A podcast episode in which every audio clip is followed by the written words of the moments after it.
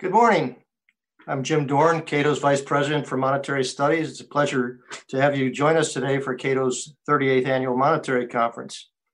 When I first started planning this conference nearly a year ago, little did I know that we'd be doing it from cyberspace rather than in the Hayek Auditorium. I miss seeing everyone. We live in a surreal time when people call 911 if they run out of toilet paper. I'd like to thank our dedicated staff for making this conference possible and the George Edward Durrell Foundation for continued support. In 1996, Cato held its 14th annual monetary conference, The Future of Money in the Information Age. And the proceedings of that conference, along with other articles, appeared in a book the following year. In that volume, Alan Greenspan wrote, quote, to develop new forms of payment, the private sector will need the flexibility to experiment without broad interference by the government. Let me repeat that. To develop new forms of payment, the private sector will need the flexibility to experiment without broad interference by the government. Since that time, financial innovation, in particular blockchain and the Bitcoin revolution, have spawned dozens of digital currencies. The importance of these developments for the future of money, civil liberties, and monetary policy made the topic of this year's conference, digital currency, risk or promise, an easy choice. Of course, the COVID 19 pandemic makes it even more relevant. Our distinguished speakers today will consider central bank and private digital currencies, especially their implications for civil liberties, monetary policy, and financial inclusion. However, before getting into those issues, John Taylor, professor of economics at Stanford University, Jeb Hensarling, former chairman of the House Financial Services Committee, and Phil Gramm, former chairman of the Senate Banking Committee, we will kick things off with a discussion of the long run implications of the Federal Reserve's response to COVID 19 including the impact on Fed independence and the case for moving towards a rules based monetary regime. We're very pleased to have John Taylor with us today to chair the first session. In addition to being a distinguished scholar at Stanford and the Hoover Institution, he's a seasoned policy advisor. He has served as a member of the President's Council of Economic Advisors, the CBO's panel of economic advisors, and as Undersecretary of Treasury for International Affairs.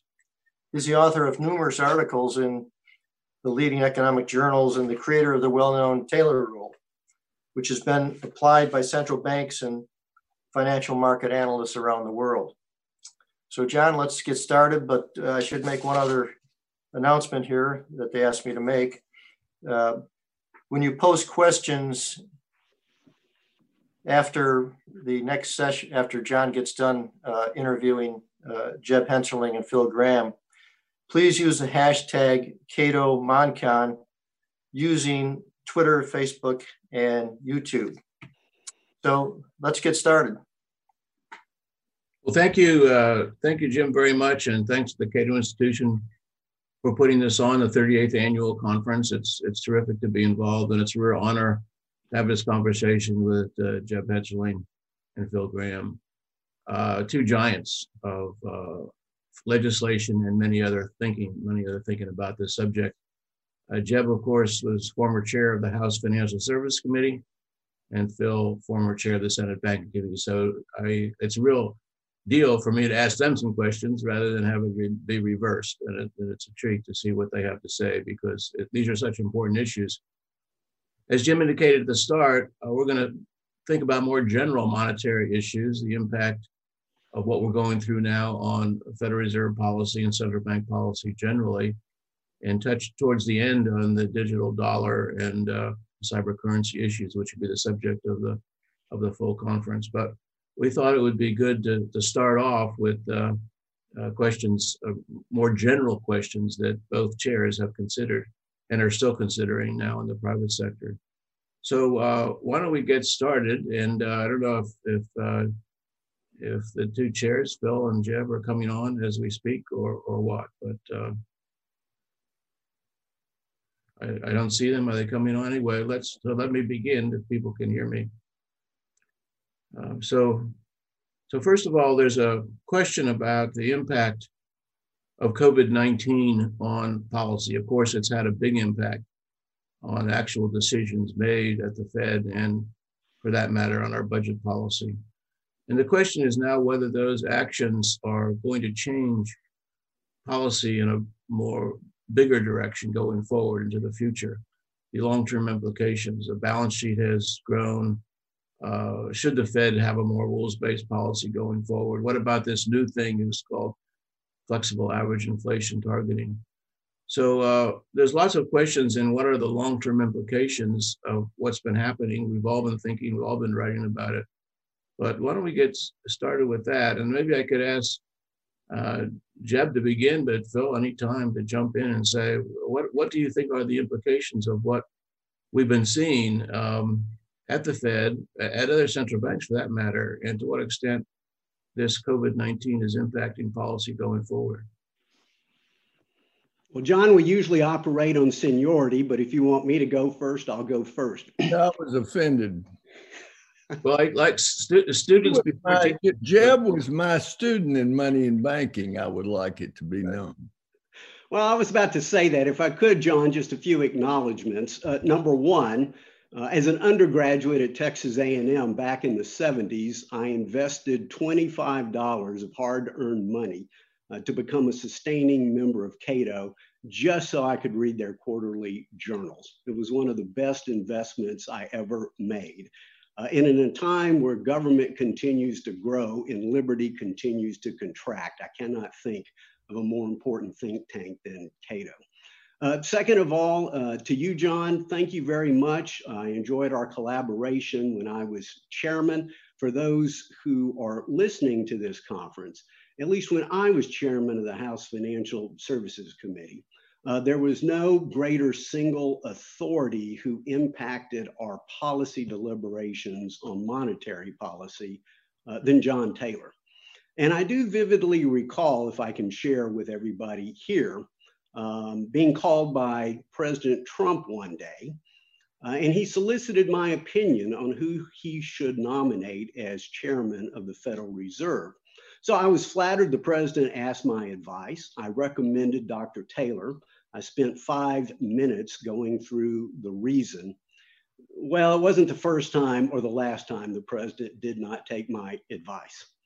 Uh, moving on to Senator Gramm, uh, indeed, um, I signed up for a course called Money in Banking at Texas A&M University, lo those many years ago.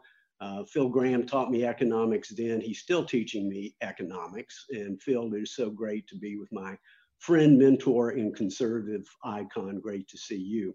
Okay, now that I've got all those accolades out of my system, John, to attempt to answer your question. So I think that in many cases that um, extraordinary measures today regrettably can become ordinary measures tomorrow.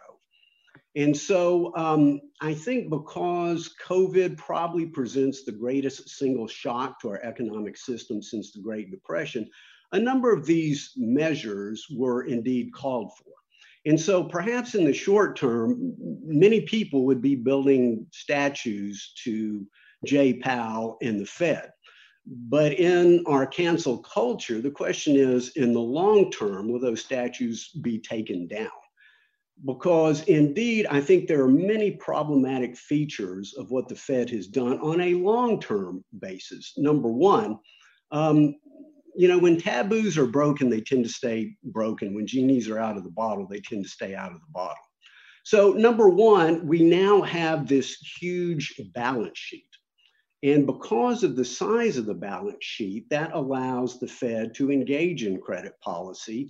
And the composition of the balance sheet is, by definition, credit policy, which inherently ought to reside in fiscal policy, ought to reside uh, with the US uh, Congress.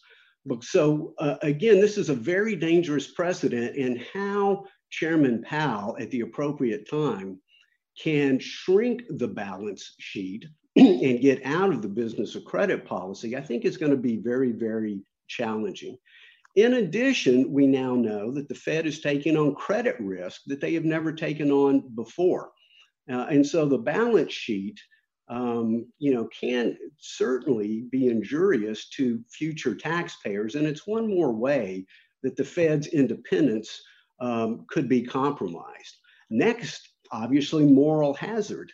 Um, clearly, there was a reason when you know the federal government, for all intents and purposes, put the economy into an induced coma for them to intervene. But at the same time, once you start creating kind of this, for lack of a better term, social safety net under business enterprises, you are going to engage in moral hazard. And as you establish, again, for lack of a better term, kind of this social safety net, I think you exacerbate the, the trend away from shareholder capitalism into stakeholder capitalism. Because again, when government provides, again, this net, ultimately that, that allows there to be greater political influence uh, upon the system. So we're seeing the Fed going from practicing monetary policy to blurring the lines between monetary and fiscal policy to frankly totally engaged, engaging in fiscal policy. Uh, and so I think there are a lot of long-term problematic challenges that left unarrested, one day we will wake up to find out our central bankers have become our central planners. Uh, thank you so much. Phil, would you want to? Yeah. Well, first of all, I guess I should go ahead and say that uh, I recommended John Taylor to be head of the Fed. So it shows you how much influence Jeb Hensarling and I have. um, well, first of all, uh, let's just start with a political Fed. Uh, Alan Greenspan was beaten and badgered uh, into saying that if you got a surplus and you don't want to acquire private assets, that you would be better off giving the money back to the taxpayer than spending it. He said it once before a committee after being asked the question 50 or 60 times. And the New York Times editorialized condemning it as something that would end up politicizing the Fed. The, uh, the Democrat uh, leadership denounced it. The current Fed has been on a campaign as the spokesman for greater federal spending now for some six months in a concerted effort that has no precedent in the history of this country. People talk about politicizing the Fed. The, the Fed is now one of the most political entities in American government.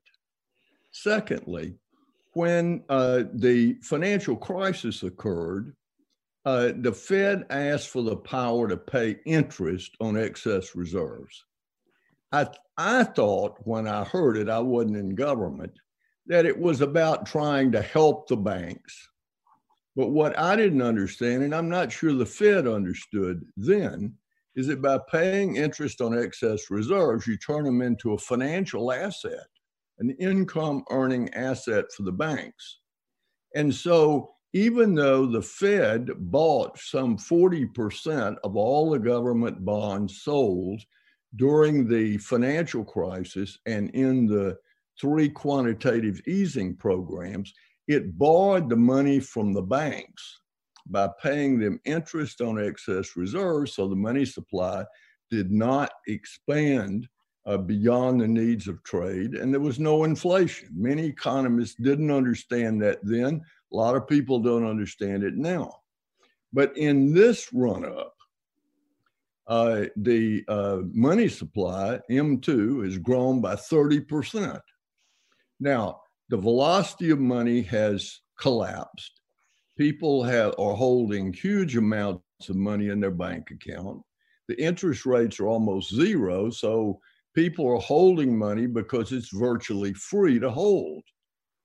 But when things return to normal, the Fed is going to have to do something or we're going to have an uptick in inflation.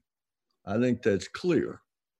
Now, how are we ending this thing, assuming the vaccine comes this month and for the next four or five months becomes available, this crisis ends, where will we be?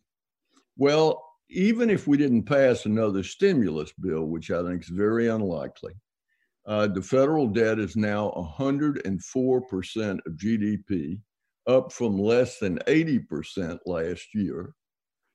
Um, the uh, OMB uh, can't foresee a year in the future where the debt won't rise faster than national income, which is a frightening prospect. And the Fed has a massive balance sheet of assets it's bought, and it's borrowed the money from the commercial banks to buy those assets. So, as astounding as it sounds, the commercial banking system has loaned more money to the Fed by taking interest on excess reserves than it is loaned to commercial borrowers in the economy. Now, the Fed, with its huge balance sheet, has a lot of tools, but it's a very difficult task they've set out for themselves. This is not Alan Greenspan's Fed. And the Fed that we have today and that we are going to have for the foreseeable future is a Fed that is operating unlike any central bank in our history has ever operated. And unfortunately, every other major central bank in the world has done the same thing.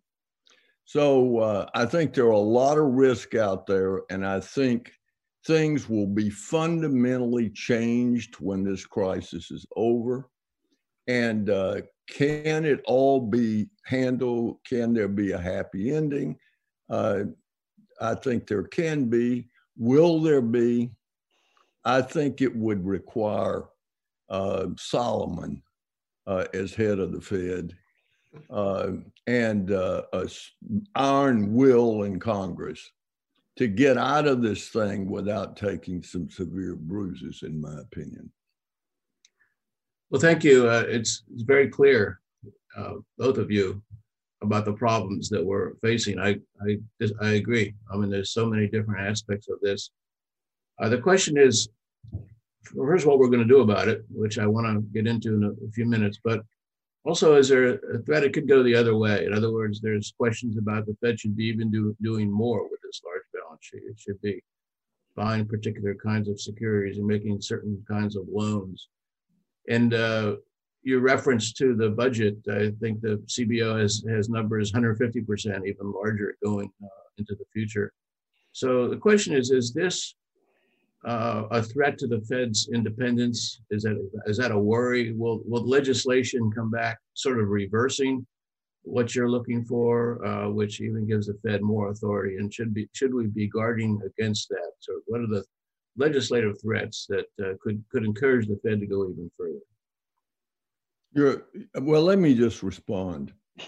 Um, I, am not worried about Fed independence.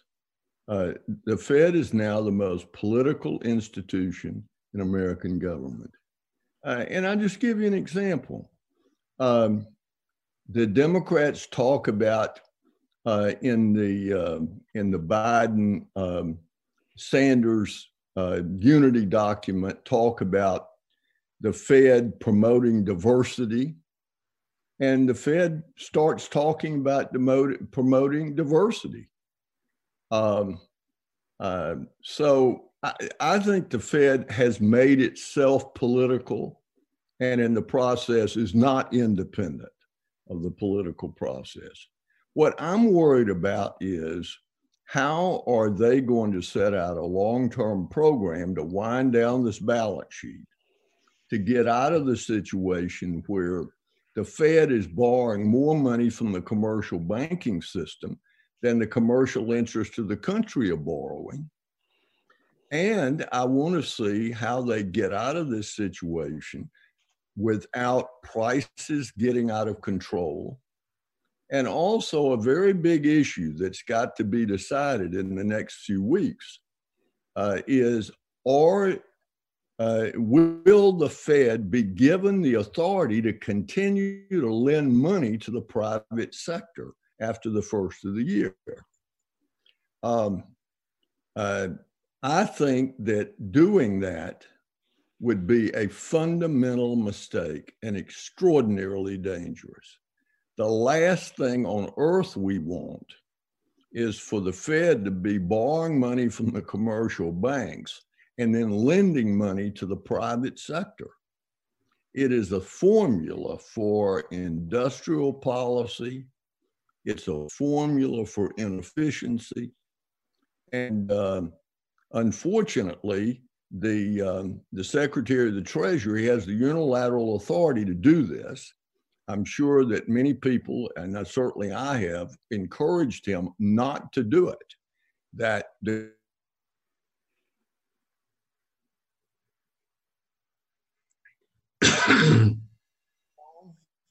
losing uh, audio. Okay, am I on now? There'll be a 20 day period between the time the lending authority expires and uh, President elect Biden takes office. And I think it's very important that they let the new president ask for this authority and let Congress decide whether to give it or not. I think it's a mistake to give it. Okay, that's that's very helpful. Jeb, you want to? Yeah, let me hop in here, yeah. John. So I, I, think it's certainly foundational uh, to an American economy. The rule of law, stable money. To have stable money is why people believe there should be monetary policy independence. And again, I distinguish that from Federal Reserve independence because we know the Federal Reserve is a huge prudential regulator, lender of last resort, has other activities beyond monetary policy. And so when we talk about monetary policy independence, it begs the question, you know, independence from what? Independence from whom? And so I think what Congress originally intended with independence is independence of short term election thinking to manipulate the money supply and get away from the goal of stable money. Now, as Phil pointed out, there are both kind of internal and external pressures to the Fed that is leading it to be less independent. I mean, during my tenure in Congress, I mean, Congress um, found a way to go to the Fed to start financing a highway program, to finance the Consumer Financial Protection Bureau. Now, you read the Constitution, Congress has certainly the power, the authority to do this. It may not be particularly wise to do it, uh, but they have done it. But as Phil has pointed out, all of a sudden now we have a Fed opining on climate change. We have a Fed uh, opining on income inequality. Each of these steps lead to a more politicized Fed, which means by definition, it is a less independent Fed, less independent monetary policy, which is, as I think you know, has led um, at least President elect, apparent President elect Biden and others in the Democratic Party uh, to now propose a, another mandate for the Federal Reserve. I think the Federal Reserve needs fewer mandates, not more. And to have a mandate essentially of kind of addressing racial inequality. Well, there are many great um, causes in the US. Perhaps the Fed should have a mandate uh, to combat human trafficking. Perhaps the Fed should have a mandate uh, to cure cancer. No, if we're going to have the Fed have these incredibly independent powers, uh, particularly having board of governors, 14 year terms, write your own budget, it is within a very, very narrow ambit. Um, which also leads us into the discussion of you know a rules-based policy versus discretion. The closer we get to the paradigm of rules-based, then the Fed actually is able to better shield themselves from these outside political influences that ultimately could get uh, get us away from having stable money. Again foundation foundational to our economic prosperity in america. No these uh, remarks I, I agree with both. One of the questions i see is is convincing other people because you know, they, oh why not have this institution do these things that we like so it's uh, the message uh, that's coming forward is is very very important well, John, I think Phil and I both could tell you in Congress, there is a never ending search for free money and other people's money. Yeah. And unfortunately, now precedents have been set uh, that the Fed is that source. No, it's, it's a concern. Also, internationally, you're hearing it at other, the ECB, et cetera. So, Phil. Yeah, I'm afraid. I, I'm not concerned that they're not going to learn a lesson. Uh, I'm concerned the lesson is going to be a painful lesson. Uh, I'm concerned that this thing is going to spin out of their control. And when it does, I think the public will react and that the changes will be made. But I think we all would like to see a return to a basic Fed that is focused on monetary stability and economic growth without having to pay a big price for it. Uh, and, you know, the whole uh, job of government is to fix problems without the economy having to suffer before the problem uh, obviously requires fixing. Uh, so I'm not concerned they're not going to figure out this is a problem. Uh, I'm concerned that they're going to figure it out when the economy is bludgeoned. Yeah. Uh, that's my concern. So let, us talk a little bit about what, what could be done. Uh, of course, the the Fed is co- creation of Congress in many respects. Uh, I remember giving a talk at the 28th uh, Cato conference. I guess that's 10 years ago, if I got my math right. And uh, I wrote a paper called Legislating a Rule for Monetary Policy. To, and I think there was some appeal to that. And of course, there was a success. The Choice Act came out of the House and it passed and it was on its way, but then it didn't quite get all the way. I mean, that had some aspects to it which are along the lines that you're you're indicating. I wonder if if those efforts should continue. Is there is there a possibility uh, that uh, the the things that you're suggesting could come from legislation? I've had both ex- tremendous experience at this, but uh, any thoughts about that positive change would be very very useful. Either Phil or Jeb. Well, well I'll start. Go ahead, Phil. Go ahead. No, you go ahead. Well, it's axiomatic that elections have consequences. Uh, so obviously, we're going to have to wait on outcomes of elections. My fear is, again, that members of Congress are realizing to what extent the Fed can be used to fund programs that simply bypass uh, the appropriations process uh, and allows them to frankly skip votes that they may not want to um, cast. So that's my first observation. In Congress, I think quite often you have to play a short game and a long game, and many ideas take many, many years, many, many Congresses to kind of build the vote. Uh, and so um, the Choice Act, and, and once again, Dr. Taylor, thank you so much for your help and assistance in putting that through. But I think it probably did represent the most significant positive reform to the Fed, probably in several decades, in the fact that we managed to get it out of committee and get it off the House floor. We have normalized the ideas of a more rules based uh, monetary policy. It's been normalized in the House. So it kind of sets a high watermark. It makes it easier to return. Uh, and I will say this with my good friend Senator Gramm on the line. Unfortunately, never underestimate the ability of the Senate to do nothing. So clearly, the Senate failed to take up this important piece of legislation. Uh, but there is still, I believe, a lot of desire in the House uh, to move forward. Now, having said that, Uh, the Fed, and, and, frankly, no government agency likes to be told what to do. I vividly remember uh, Speaker Paul Ryan, who's a dear friend of mine, called me up and said, You'll never guess who called me. Uh, and it was Chairman Yellen saying, Please, please don't allow this bill to come to the floor. Well, little did she know that the speaker and I think almost identically on these issues. But I thought that was very interesting, again, that the Fed would lobby.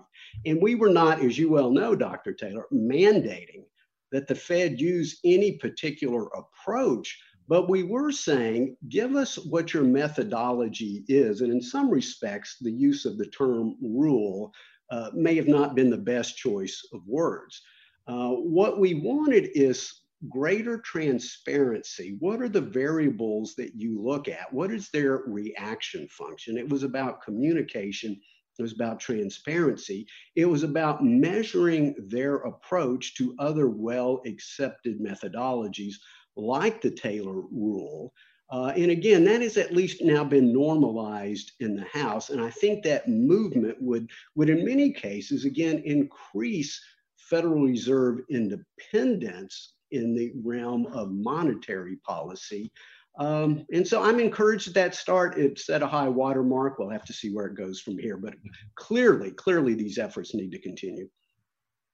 Yeah, let me say that um, I, by the time Jeb's bill passed the House, I was out working for my grandchildren in the private sector. So I, I wasn't there. But um, let me say that when Congress established the Federal Reserve Bank, they gave it extraordinary independence because its goal was very simple a stable money supply and stable prices. And they required that its people be chosen based on their expertise and what has happened now is that as the Fed moves into areas like climate change, uh, uh, uh, promoting diversity, uh, even into regulation, it is the only significant regulator that doesn't have a bipartisan commission. Um, um, its role is changing into a role that has more and more political content. And it's showing in what the Fed is now saying and what I would guess in the new administration they will be pressured to do. So I think at some point, there is going to have to be a wholesale restructuring of the Fed to get back to its basic goals or there's going to have to be a fundamental change in the Fed in who's on the board, how they're appointed. Um, uh, again, I think this is all bad policy, uh, but it has come about over time, and I think it's clear for the foreseeable future the pressure is only going to be to do more of the very things that we're concerned about. Now, if it get if things get out of control, then the American people will send the message they want it to be fixed. And uh, hopefully it will be fixed uh, in a way that prevent um, this all from reoccurring. I think one of the things that's got to be looked at is this ability of the Fed to pay interest on reserves. Now, there's no way that could be repealed today because the money supply would explode. Um, but setting a program to phase that out, setting a formula out to, to bring down the Fed's balance sheets systematically so everybody knows the rate at which it's being reduced. Um, I think that's the thing that we need to look at. And again, I think the last thing we want to allow to happen is for the Fed to become a commercial lender, which I think, quite frankly, uh, the pandemic uh, provided a stepping stone toward that.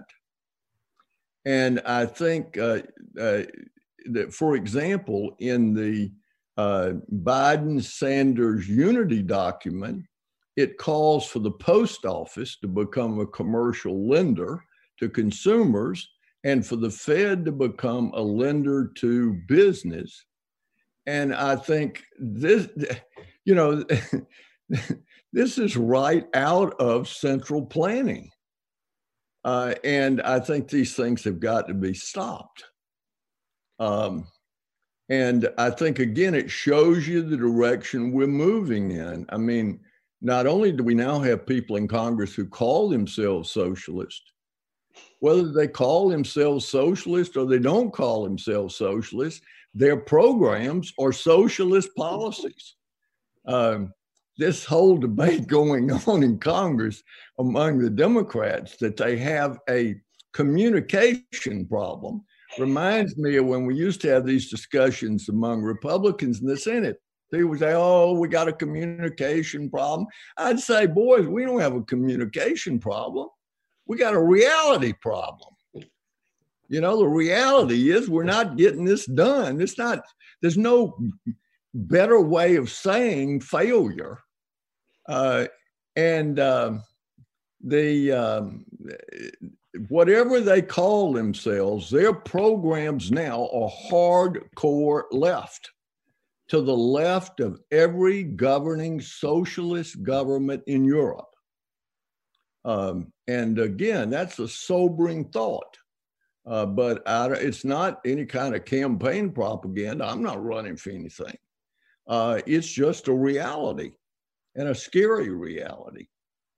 So let me ask, uh, you're both uh, suggested getting the balance sheet down and some of the, we're getting some questions from the audience uh, through the chat room. And what, one question is, wouldn't that be damaging? In other words, restricts, reducing the size of the balance sheet, people are saying, wouldn't that cause pressure in financial markets? And what about that? Because there'll be, there'll be resistance from, uh, from Wall Street if that's done uh, quickly is what the question. So what do you think about that? as a counter to what you're suggesting be done? Well, I don't think you could do it quickly, but I think setting out a long term program to do it where you're saying in advance the rate at which you're going to do it, unless there's some temporary disruption in the economy, I think would be a very good policy. And look, if you um, if you sell the assets uh, at the same time that you lower the rate of interest on excess reserves, you, in essence, uh, theoretically, uh, unfortunately, it's sort of like a pinball machine where you you got to tilt it a little here and there. But uh, I think it can be done. But the point is, even if it can't be done without some uh, a marginal disruption, continuing this policy is inviting a huge disruption. And I think it needs to be done. Uh, you created one tremendous imbalance, unlike anything that's ever existed in the American monetary system. Uh, and it's got to be fixed.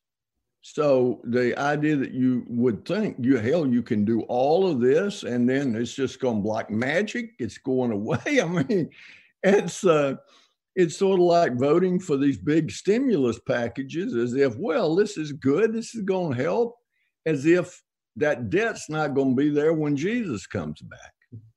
Um, okay. Anyway, if I could add, yeah.